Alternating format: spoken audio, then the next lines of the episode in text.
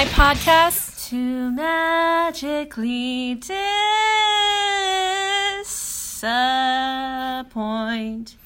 your parents. That one, I, that's probably my favorite one so far. no, I didn't like that one. Well, still, I'm a fan of your voice, so Oh, thank you. I apparently have other fans too that like it. I don't know what they see in it. I hope they're listening. or hearing it. I appreciate them, every single one of them. Hi everyone, how's it going? we're back. We're in the third part of the series, but it's not over after this. Just in case you're like, man, it's finally this long journey's over. It's not going to be over. Nah, we still have a long way to go for this season. Um, for uh, for one thing to start off this episode, a uh, couple of shout outs. Hey! Number one, thank you to Kasama Culture on our Instagram page. What a friend. um, your comments uh, brought Jean to tears. A lot of things bring me to tears. I can not take a compliment. I'm one of those people who can't take it because I'm like either you're insulting me or you're lying to me to make me feel better, and so I just can't. But however, I'm trying to take it. Um, yes. So uh, if y- uh, y'all don't know who Kasama Culture is, follow them on their Instagram. They are a great source for uh, herbal remedies, uh, traditional er- herbal Filipino remedies, um, and medicinal practice. Not not like you know like a a physician kind of like you know accredited like hospital like capitalist kind of shit Yeah. but more like a traditional Like the powers of our own people, you know what I mean? which i appreciate a lot Um, so thank you, Kasama Culture, for putting us on your platform. And so we want to just give you some free love here. And also shout out to Angelica um, Rosado, who talked to us about the amount of downloads. You know, we were really excited because it's kind of a record um, download, but 1001 one. Who knows what it is right now? Um, but you really brought it back to us that the impact of our words, besides the measure of what a download is, really matters. And so that's immeasurable. And um, sometimes we forget. wait i'm just like thinking like as soon as we air this one it's like it still stays 1000 That was it. That's as high as it goes. that's where it goes everyone stop after 1001 they did it we're done here joking, The joking. season over. Just kidding. We, you can't get rid of us. All right, so we're going to talk about before we talk about um, you know the best part of the show, which is the subject of sexualization. I, we wanted to do a few shout outs um, for the week that's coming up. We have Kamayan that is happening on August 17 by the Asian uh, Community Development Council. Yeah, here in Las Vegas. If you already didn't know, which I hope everyone knows, that we're based here in Las Vegas. Um, this is where we do our podcast. So uh, we've been getting in touch with our community, and we do want to go ahead and highlight a lot of uh, events that are happening in the community. Yes. Um, because I. I don't get to like hear a lot about it until Jean brings it I up to me. You got to take um, advantage of the opportunities to have community. So come Kamayan, you know, it is free food. It's put on by our friend Caitlin, who is the outreach coordinator of ACDC. But also, like, you know, get out of your house and get to know other Filipinos. It's not that bad. I mean, I mean, maybe you'll stress eat at Kamayan too while while we're there. I'll be there. Um, and also Cozy, which is a comics and zine fest that I'm helping head the committee on that to develop resources um, for the center, the LGBTQIA center. Um, from that's next Saturday, 12 to 5 p.m., August 3rd. So see you there, nerds. Hope to see you there. And if you are our listeners, I think a majority of our listeners tend to be uh, out of state, which is fine. But I mean, like, we're only like what, like a four-hour drive away or a one plane ticket away. You can come. Yeah. We gave you like two weeks in advance. well, technically one week in advance for Yeah. your cozy event, but I, that's still ahead of time, though, in my book. yeah. So here Let's, we are. let's get into the nitty gritty really quick. Let's recap. Number one, on our beauty standards journey, we took you through skin and weight. Number one, on weight, uh, we were di- having major discussions on how um, weight affects us as Filipinos in the community, how we may be admonished for our like body type and weight, and how that becomes a big like a way to demolish as well as have a submitting factor to a standard of beauty, right.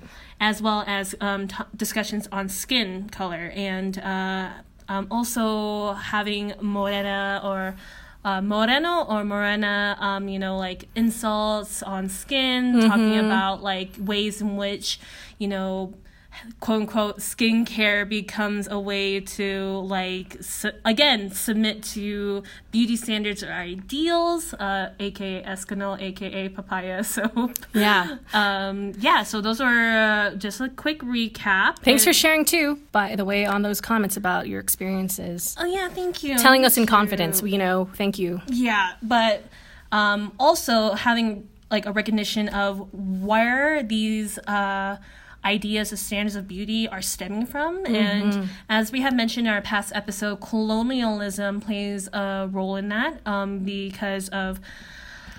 Okay, let's back it up. All right, so a lot of um, communities of color, specifically within the Filipino community, tend to experience beauty standards, of course, on weight and skin tone, but also rooting those in the idealistic uh, visions of colonizers, right? So, So for those people who are like, what the hell are colonizers? Is this Pocahontas where we talk about John Smith? Can you tell, um, you know, for those those new to the word colonialism, um, can you explain why that term is kind of important? Like, um, um, like who built colonies?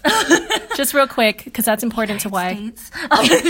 a whole bunch of people. All right, so when we look at a lot of the a lot of the world, um, how it's been discovered and how it has been quote unquote conquered, how Mm, it has there you go. quote unquote brought into assimilation or uh, to standards of lifestyles that we're going to be also talking about. Um, colonialism basically means um, a country or a nation or a government that invades um, say another nation or country and then in a way demolishes the culture So you're saying by force, by like they force. use force. i'm using demolish so um, devastate would also Right. like really be a big word to say what colonialism does um, and in that turn also uh, brings assimilation and when we say assimilation we mean submitting to their standards uh, taking away culture so um, for example uh, the Philippines has been uh, known to be colonized greatly throughout its whole history um, by East Asian countries. Then we have Europe, aka the Spaniards, and then we have the United States that later plays a role in uh, colonization as well during the early 1900s. Um, so when we start having this these discussions colonialism, especially in concern to the Philippines, we're kind of more referring to um, standards presented and enforced by the Spanish and um, the United States because those are the most recent colonizers and the ones who have left the bigger footprint Right. in terms of centuries and like decades. Um, So to kind of tie this into beauty, Yeah. you know, we're like, what did they leave behind? Like these colonizers, right? So we're thinking about um, one sample, which is religion, right? So how does that? How does that? You're like, how does all this colony talk um, have to deal with it? I mean, like, okay, if we just think about how religion played a part, religion like, here's, here's the thing we're going to be touching on is military Mm-hmm. and also um, religion so militarism and religion is one of the major factors that plays into this next topic that we're going to address which is called sexualization Yeah.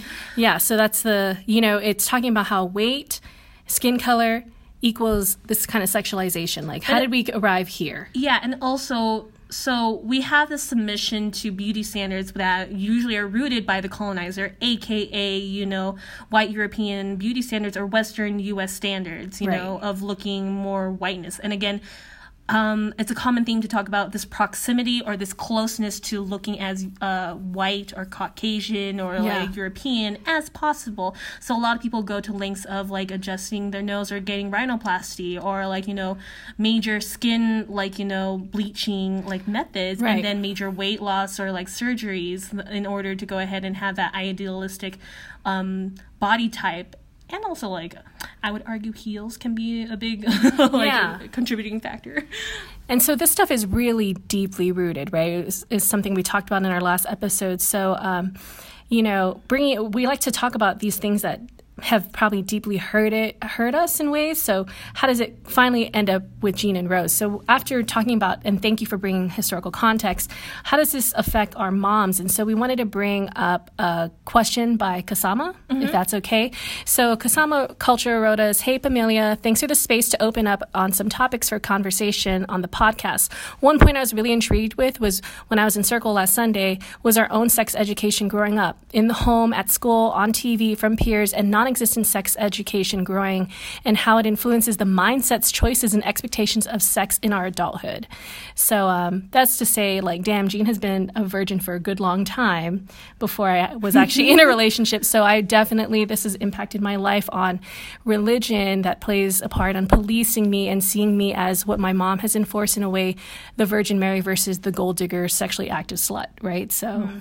I feel like that's the difference with me and Jean. Like, um, my my family was not strongly religious, although on face value we were like, oh yeah, we're Roman Catholic. You know, mm-hmm. um, a lot of the times I felt that my mother and my father were more reliant on school systems to provide that education to me. And obviously, within like the context of the U.S., abstinence is a big thing, or like um, how they go like sex education is very it's frustrating because they don't cover a wide variety of topics nor uh, do they promote like healthy like you know ways in which consent is discussed right. um, in which issues of contraceptives are discussed. Like none of that is discussed. Yeah. only abstinence like don't have sex. Right. But it's like uh, can you really prevent you know? Yeah. But it's like education is the best. It's like even with education are you promoting the best uh pathway or the best solution, you know. Right. But but these are taboo conversations for our parents. Exactly. And so as a person coming from like an immigrant family, like that's I think that's the difference. And I don't know like like when it comes to like religious backgrounds, I know like that tends to be a a different conversation. It's it means a different conversation means having no conversation. That's the thing. I mean, just the assumption of like um, I'm going to stay in your home and then time to get married and then I finally have a life, but children miraculously come out of me without fucking. We're like like it's that's just we conver- like the conversation around being sexy or being sex positive or being sexualized or just not talked about. But I only have two choices to never have sex or you're this terrible slut shamed Filipina.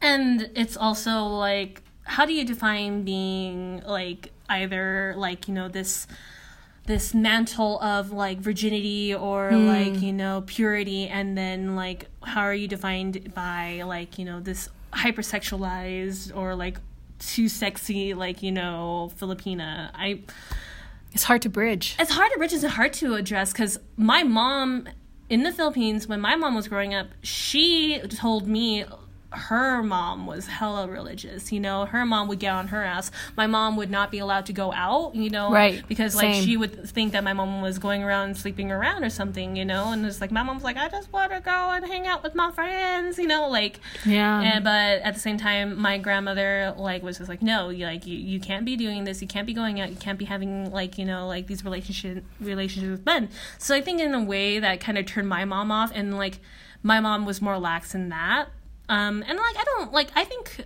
uh, personally like in my experience as a Filipina, like I haven't had to worry like my other friends have had to worry mm. in terms of like having that religious background and also like these standards of like you know marriage first, then sex late like comes after, and then the family and blah blah blah, and that plays all to like the standard like family like you know triangle or nuclear family that I haven't had to deal with. Yeah.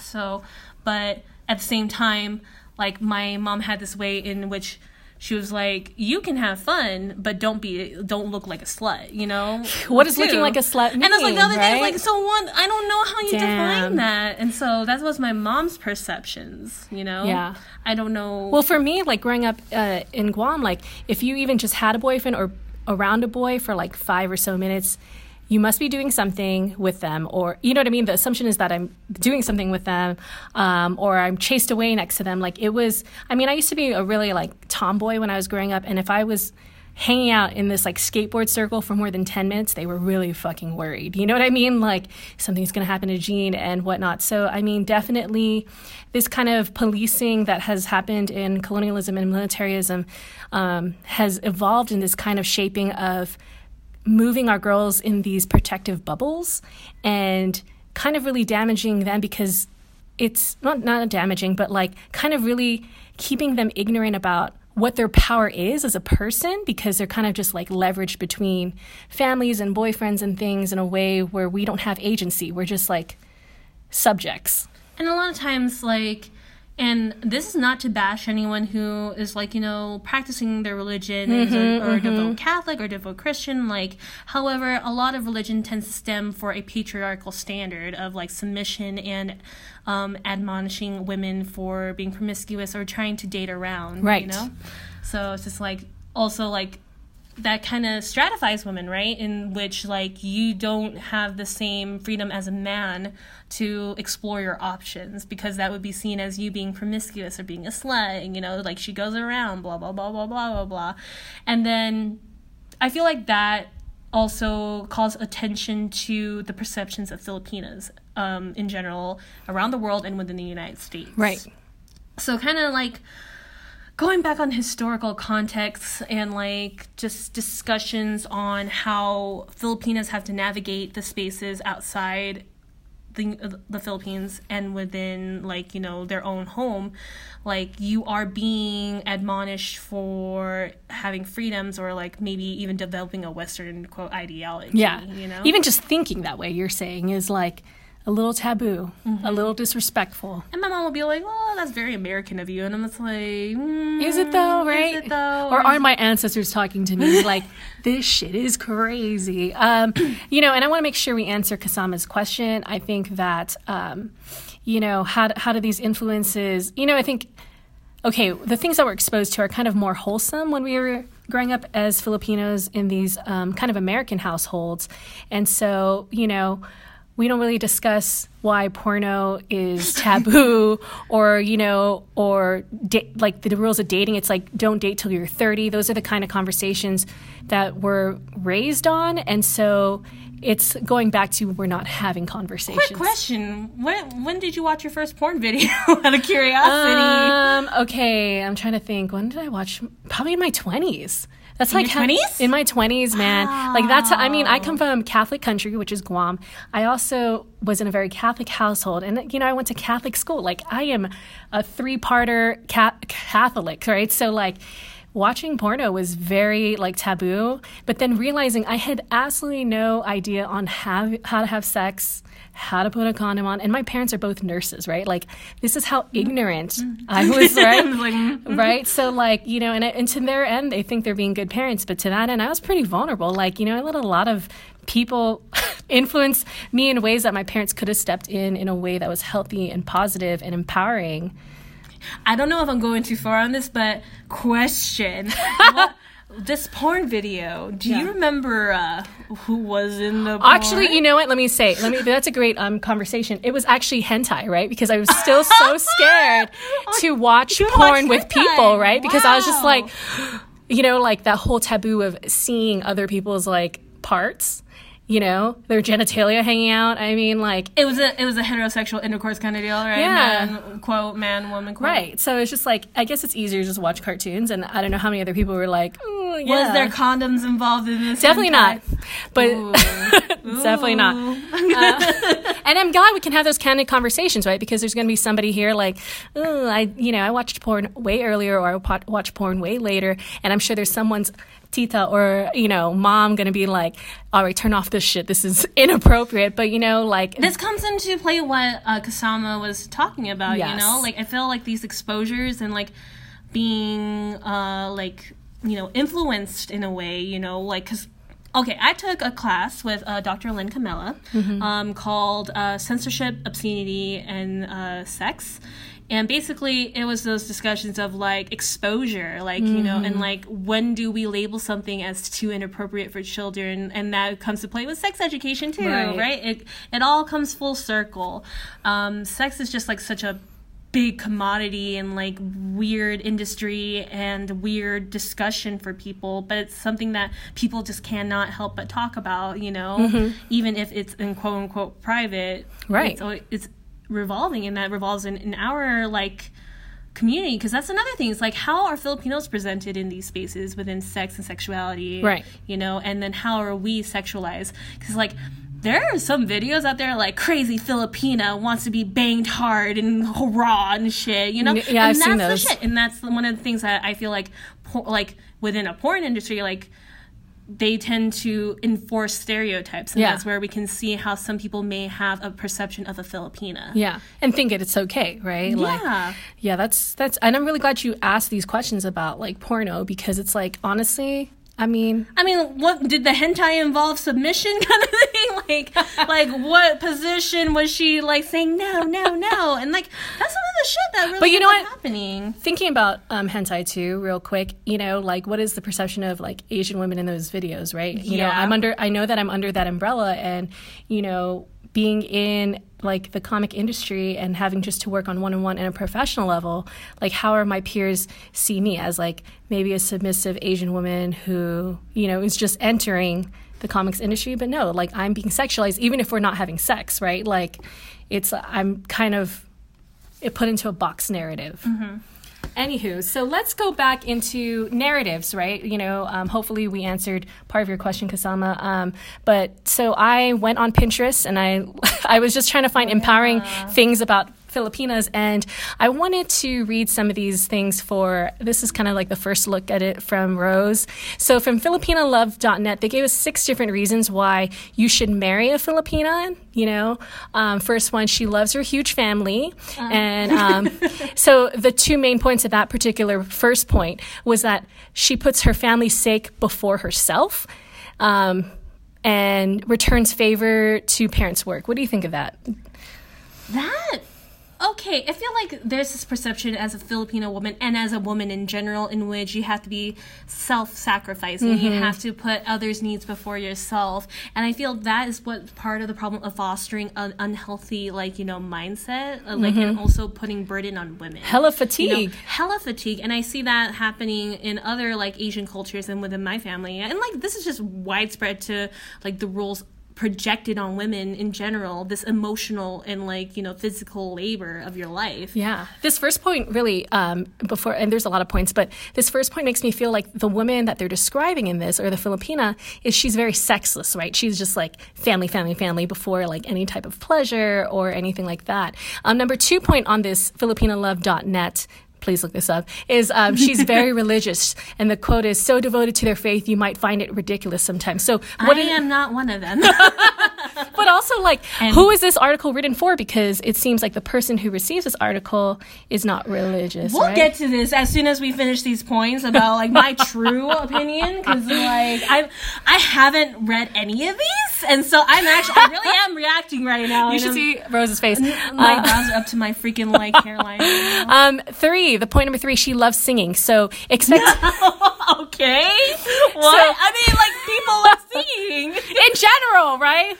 Um, it's a, it says expect to be pressured to sing and refuse politely. They see one viral Filipino video, and all of a sudden they're like, they Right. love singing. Yeah, know? I mean, it feels like we're like performative monkeys in this, right? So number four point, she loves food. If she cooks for you, expect you are going to eat a lot. Bitch, I I love food too. Everyone eats, okay? I definitely, um, we just had lunch before we aired today, and we definitely did not make our food. So I I don't even know how to cook some of the food that we ate today. I I my most like knowledgeable dish, like the one that I can cook, is rice and a fried egg. it, looks like we're like more than halfway through this six part list from Filipino FilipinaLove.net, and it doesn't seem like me and uh, Rose at this point, due to this narrative, are very dateable Filipino or mar- marriageable Filipinas. Number five, she is submissive, not passive. They, so this article says we make good wives because we're submissive. She learns if she learns that you have a mistress, um, you will discover that hell hath no fury. So it's just like. Um, two ends of the spectrum. We're like really submissive until you cheat on us. Like, I don't know, like it's just I'm so like I'm just like what the fuck? I know, this is kind of a hot mess article. Who wrote this? What's their right, name? who wrote Who this? do I email? Um, and we hope you really look up uh, this article on FilipinoLove.net. Keep When saying was it. this written? Number six, she can give you a cold silence. So it says in the article that we're sometimes sensitive. So um, I am not sensitive. we're definitely. not that. Um, so this, you know, I was like, this can't be the only article written like this. There was another article on fdguides.com, which has similar points, but it has additional four points. So number six, not all Filipinas are hard to get. And these are actual quotes. Um, first quote two is, in general, conservative, shy, and demure. The second quote is, they're the easiest girls to get laid. And this is like, Literally, um, this one was derived in a similar article, which is how to date Filipinas. It was like nine different reasons. I'm reading you six to nine. I feel like I'm about to barf in your bag right now. I now. know. um, the next point, seventh, the seventh point. Not all filipinas are skilled in the household chores, so um, they encourage the reader to secure yourself and ask directly if they do household chores. Um, I didn't know we were. I think it's obvious in a relationship to have a discussion and compromise, and also not to make someone your new fucking mommy Or maid. or maid. Your fucking glorified maid. Okay. Um, right, so, Ah, like- okay, keep going. So a lot of these so Ah. far aren't even about like fucking, but they are definitely sexualizing Filipinas in a way that they are kind of as they say submissive right so n- the number 8 point not all filipinos are after your money and then this this person goes into several ways how they are actually after your money but it does have this one point where it supports the first sentence. Um, they have a lot of reasons for drama in her life. So um, it's kind of diminishing the reasons of like kind of survival that, you know, maybe you know, Filipinos, the whole money and Filipino situation is very like.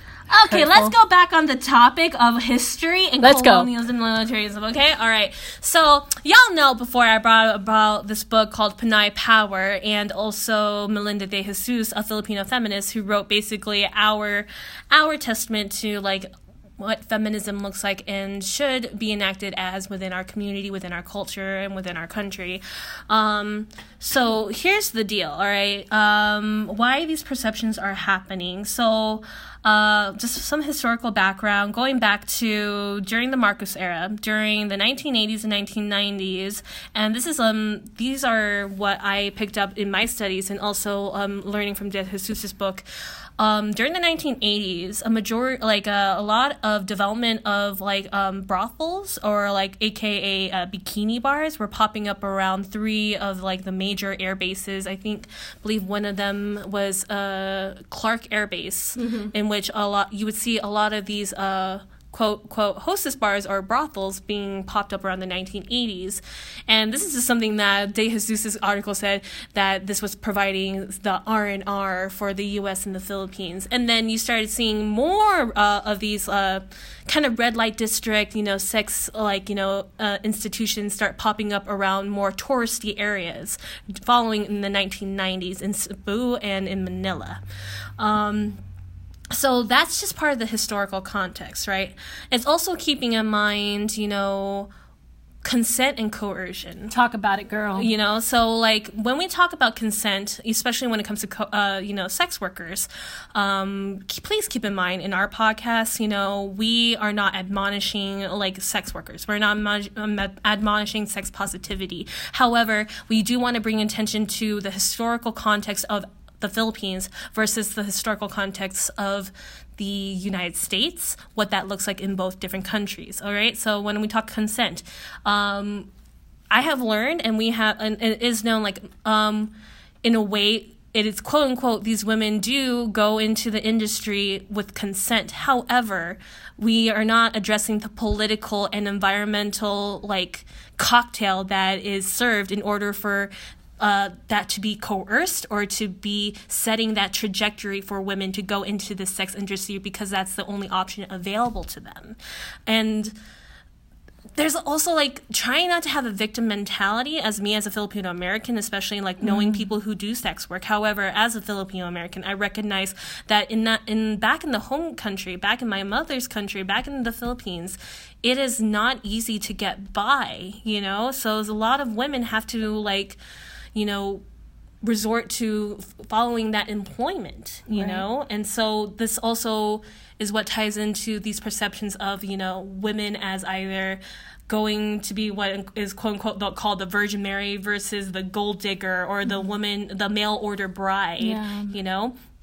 And you also have to keep in the fact, like being around these like United States Air Force bases, colonialism playing a major factor is how idealized or what pedestal we put the United States on, what we put Europe on, you know? And when we have these tourists coming into like the Philippines, when we have like these interactions with, you know, the like the US bases or like, you know, veterans or like um just, you know, citizens in general and like the militarization of the Philippines, all of that shit, you know, plays into like, you know, having to sell like this I like this fantasy of a lifestyle of not only a lifestyle but a way of living, a way of acting, a way of looking, you know, to be, you know, Some real talk. and so that's what plays in a lot into beauty standards as well for the Philippines is like this proximity to Western like lifestyle as well as proximity to whiteness. So they all mm-hmm. come full circle with one another. So that's why I'm kind of getting from these fucking like articles, you Right. know? And So also you taught me that this might be a preferred way of being Filipino, right? Like, you know, the whole weight and skin color and, you know, maybe we have to play into being submissive or this, you know what I mean? Like some of these narratives because that's how we're going to get as far as we can for survival. Uh, yeah, and like here's the other thing why the sexualization of Filipinas becomes an, a big thing and an issue. You know, the reason why like there's this whole debate or debacle in terms of like why this push of sexualization for Filipinas are to like you know cis hetero men is because number one you know with the rise of like in the West for feminist you know movements you know and uh, uh, white feminism in general was just like oh well our women you know like and this was what was being promoted during the Marcos era as Right. well and like you know why these like uh, brothels start popping up around and more enduring like more brothels popping up around you know like the metropolis areas of the Cebu of Cebu and the and the Manila. And like it's because the Philippines the Manila the Cebu. Anyways so basically why these brothels start popping up more was also like this pr- providing a fantasy providing a commodification to like you know these tourists like these europeans these you know americans to like oh well they're submissive they're Yeah. subservient and that's what i'm getting from these fucking articles Right. you're selling sex you know you're trying to sell it's, it's another way of sex tourism Yeah. and also because our is- people are not liberated. Like Yeah. our the, the they're selling this idea, not that they're actually not liberated, but the idea that is selling is that our people are not liberated, that we're backwards, and we are we are sex slaves in a way. Like we're super religious we're Yeah. good wives yeah, yeah, yeah. You're, you kind of get the whole package, but in the end, we are so secondary in the relationship that we hope to have. and just did we stop at eight so We did stop at eight, and one of the last points of this particular thing of these two articles, "How to Date Filipina" or "Marry Filipinas," is um, not all Filipinos are party goers, but in the quote in that particular article is, "We uh, the women who do show up at bars are aware of hooking up, and if they're there, then they're down to clown." You know, so um, I think that's like a recognized area when it comes to clubbing, at least in my experience in clubbing in the United States. do tell. And Were you down to clown, or someone did perceive you as that? You know, okay. Here's what Rose is fixing um, her shirt. At I this know, I'm point. just She like, look. uncomfortable Okay. listening to this. All right, so I once dated this um this dude, all right, this white dude, all right. Like, here's the thing: he was a good guy, all right, but his uh, white best friend was also really creepy, and so I like overlooked on his shoulder one day where he was like, "I need to get my own Asian American pie," you know, and I was like, "Ew." Did he literally just text you that? Because we were dating, and then he said that to him when like he was like, "Oh yeah, I'm out with you know Rose right now," and sent that. It's like I need to get my own a- Asian cutie pie or whatever. I have a similar story. Um, so my friend was dating this guy for like a month straight. She was like having sex with him. She's half um, Mexican, half white, and suddenly he's like, "I can't date you. My mom thinks you're filthy." Right, and she, because she's like, but I'm half white, right? That was her justification. He's just like, no, but you have Mexican blood in you. We go to a party at her house. He's hitting on me, and I was like, bro, like you don't like brown girls. What what's your deal?" And he's like, "Oh, but Asian women are the next." Uh, thing to white women, so you're good enough. Hang on, I need a barf in your bag now. and you know, I mean, that was not a compliment because I love my friend and I love my skin, and it was a very uncomfortable situation at a party to experience. But again, it's this kind of thing like I'm a subject, not an agent in my It's sexuality. sad that like she tried like it was a justification towards whiteness, you know, Hmm. too. And then like also like this like Olympics. Well, we're talking about coercion, right? Like Yeah. this. Uh, yeah, it's and yeah. then of course it's like uh like trying to like grab for like straws or something. right. and that's just like uh and here's the thing that really gets me about these articles and just like you know the stigma the sexualization that happens around filipino women and like these quote unquote advices that are being presented as facts Yeah. rather than them being presented for what they are which is the desires of men for what women should or be to them And so they're not respecting truly the consent of Filipinas. and that's that's the real shit you know Can you define consent for those who are like, this might be new, you know? yes means yes and no means fucking no With the added fucking no, right? Maybe means fucking maybe, alright? Don't try to read between the fucking line, just take it for what it is. Yeah, and you know, um, No one's no one's trying to be coy with you, okay?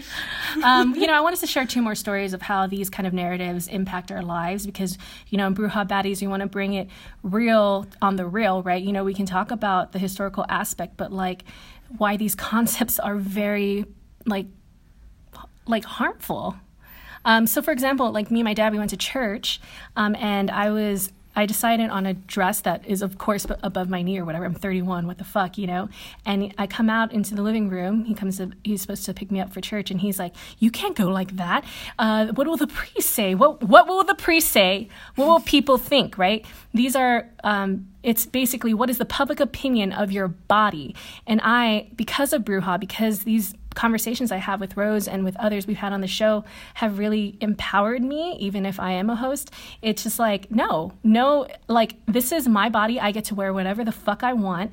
And, you know, it, it was just like, you know, my husband was watching this happen in the living room and he was just kind of like, damn, like, you are a changed woman, right? And it's just in these small exchanges of people of like, no, this is my body. And I think that's good practice to say.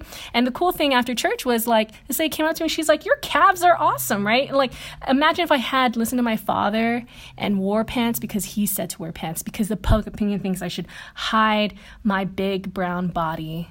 And you know what? Paid in the end for me. I mean, like, I mean, it's not like I was looking to get fucked. It's not my intention, even if these articles write it. Like, oh damn, there it is. what about you, Rose? oh, okay.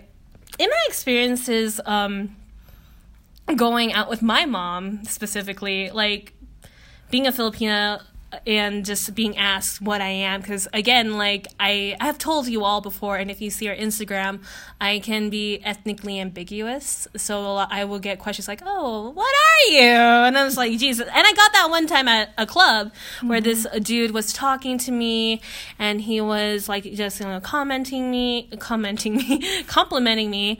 Um and then he like stops and he stares and he's like so what are you and then i was just like what do you think i am?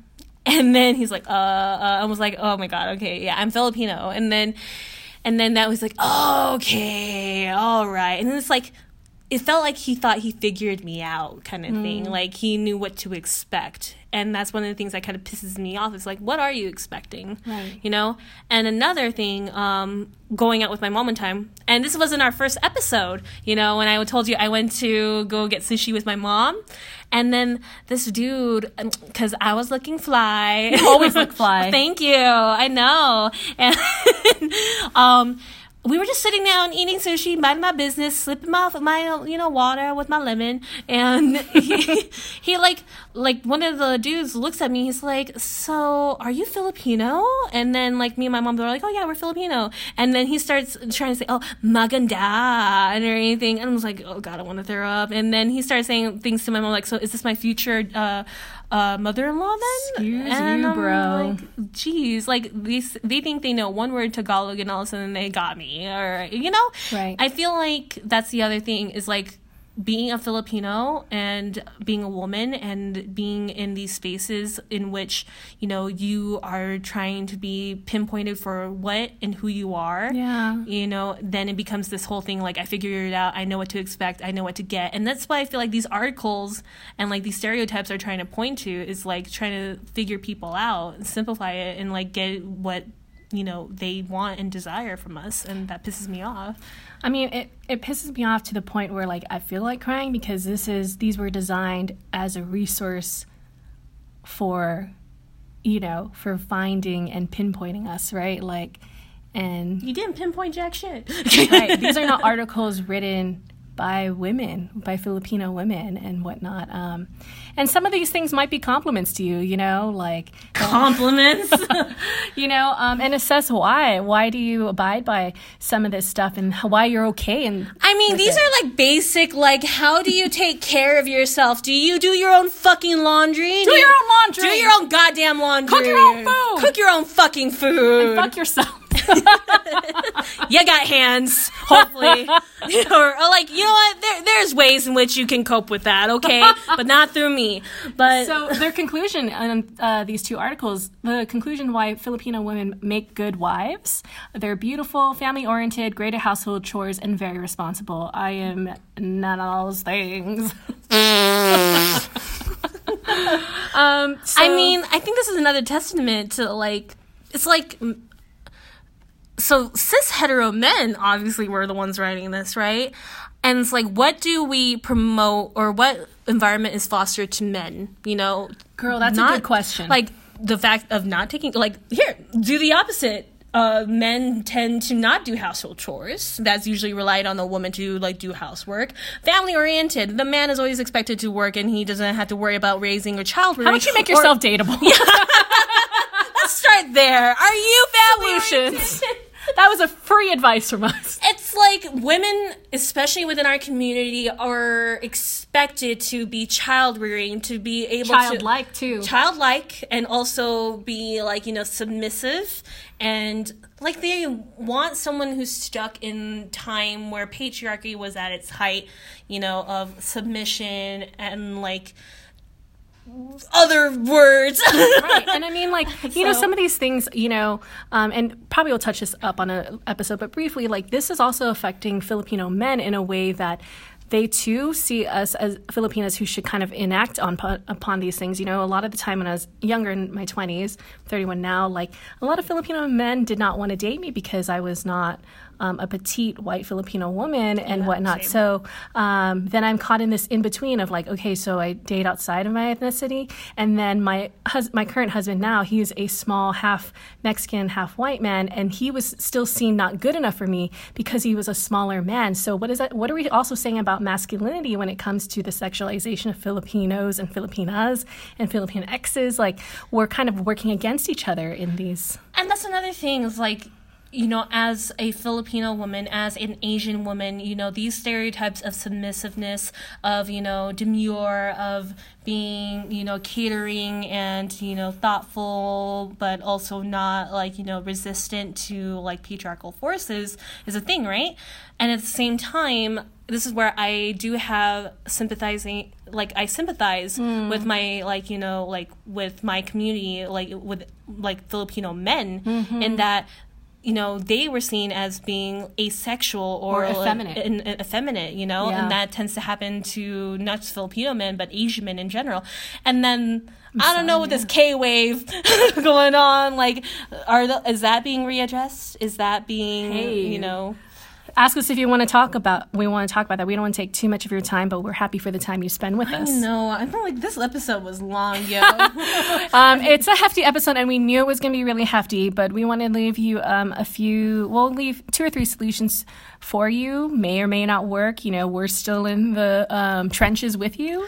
I feel like just like a lot of our history the stereotypes the admonishment the putting down and taking away is complicated. This topic is complicated. Mm. And I feel like talking about this has really put me everywhere just in general yeah. you know like because there's so many ways to address this you know um, in terms of socio-political environments, in terms of capital and capitalism, The economics and of it. the economics of it, and like how these are all interconnected with one another, and how they still carry over in our relationships and our lives.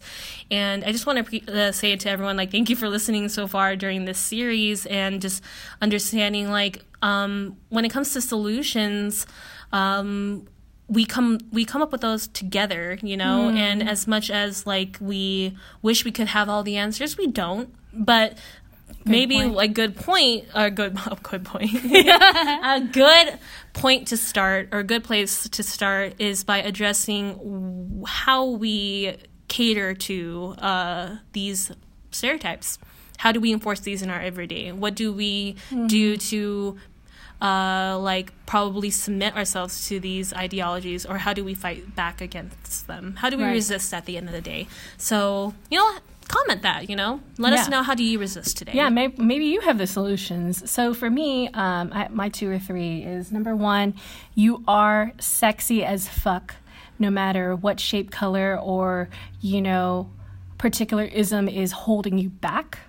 Um, number two, you know, be part of the sex education dialogue. Like, even if you don't know anything about sex, ask the questions, ask the right questions, seek answers. I mean, um, maybe t- collectively you can find answers, even with your also like as clueless partner. At least you're starting somewhere so that somebody doesn't turn your consent into coercion.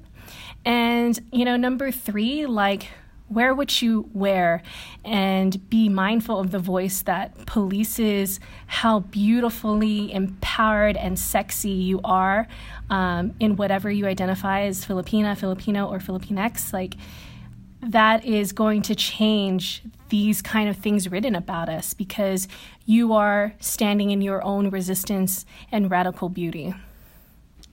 um i guess like in reflection to that and if there's pauses it's because like i'm really assessing my emotions on this i'm mm. really thinking about them deeply and i'm also thinking about the women who are coerced into these industries or coerced into these stereotypes because that's a way of survival Yeah. you know and We respect you. and we respect that, you know? And I just want to tell everyone to be mindful of where you consent and where you feel you are being coerced. Remember who you are, you know, ground yourself and be within yourself before letting others identify you um, within the community, within your family. Um, also hold hold yourself, you know, to the highest esteem that you can. Yeah. I guess that wraps up our series. It I- I- this has been a long series. It has been a long series. It's been a fun but also very process filled series. And we're so glad you stuck by us, even with this long doozy of an episode, which are still so much. But we know that we leave the conversation with you and what you can do with it, what you continue to do with it. And so this is Jean, And this is Rose. and this is a Pinay podcast. to magically Disappoint disappoint your